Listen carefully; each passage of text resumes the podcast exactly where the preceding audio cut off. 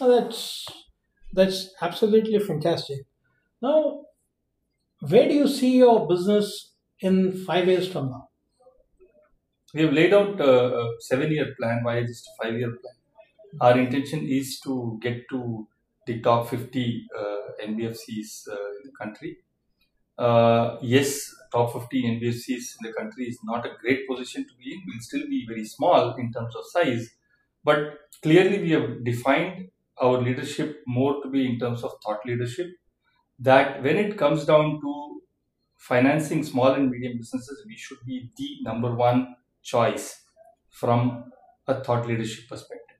So anybody who wants, who's a small business and he wants to get some uh, assistance from uh, any, any N B F C or a bank, should first consider Profectus as his first choice. That's the position that we want to grow to. Rest of it in terms of numbers, et cetera, is incidental. We have defined that very clearly, but I think the thought leadership is something that we would definitely want to aim uh, in the next five years. That's superb. That's superb. I haven't heard Uh, this kind of a differentiator from anybody in the N B F C space. What are the key enablers? How will you make this unique difference of thought leadership happen?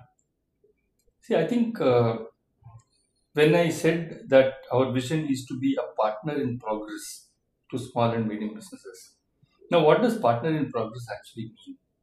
It means several things. One is that you'll be a partner. A partnership is something that is a kind of a lifelong kind of a thing. So you are not just doing a transaction of giving a loan to somebody. You are actually helping him uh, and holding his hand through thick and thin. So that sort of customer orientation and involvement is very important. Second factor is that you can't be a partner to somebody and be a, having a long-term relationship with that person unless you have your own distribution, your own Uh, individual contact with the customer. So uh, building your own distribution, approaching the customer directly is the second part of it.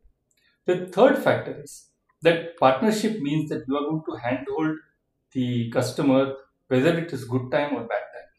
So even in terms of uh, any customer going through a bad patch and it becomes an N P A or whatever it is, our collection strategy also would mean that we would be more benevolent in terms of collection. We would be more sitting together and trying to work out uh, the things so that the customer can get out of the difficulties, rather than taking a very legalistic and a very aggressive kind of an approach. The fourth factor is that you are always having a certain amount of empathy as far as the customer is concerned, because unless and until you have you understand his position, where is he coming from, what are his difficulties, what are the good things that he is looking for, you will never be able to create a good product uh, for him to uh, be with you all the time. So when I say partner in progress, it means a lot of these things. So which is the essence of being a partner in progress as far as uh, your customer is concerned. So essentially, your entire focus has to be keeping the customer's uh, interests in mind if you really have to uh, handhold him and, and uh, walk through with him, so that, you know, during his uh, kind of progress. So which is what partner in progress actually means, that you have to have the customer's interest at the central, as the central piece in your entire business strategy. And that can't come unless and until your people are involved, unless the people really understand what our organization really stands for. And therefore, L and D, people involvement, work culture, how you really, uh, you know, the, the importance of empathy as far as, uh, you know, imbibing that into the people's minds is concerned, all of that really plays a huge part. That, that's superb plan and that's superb way forward.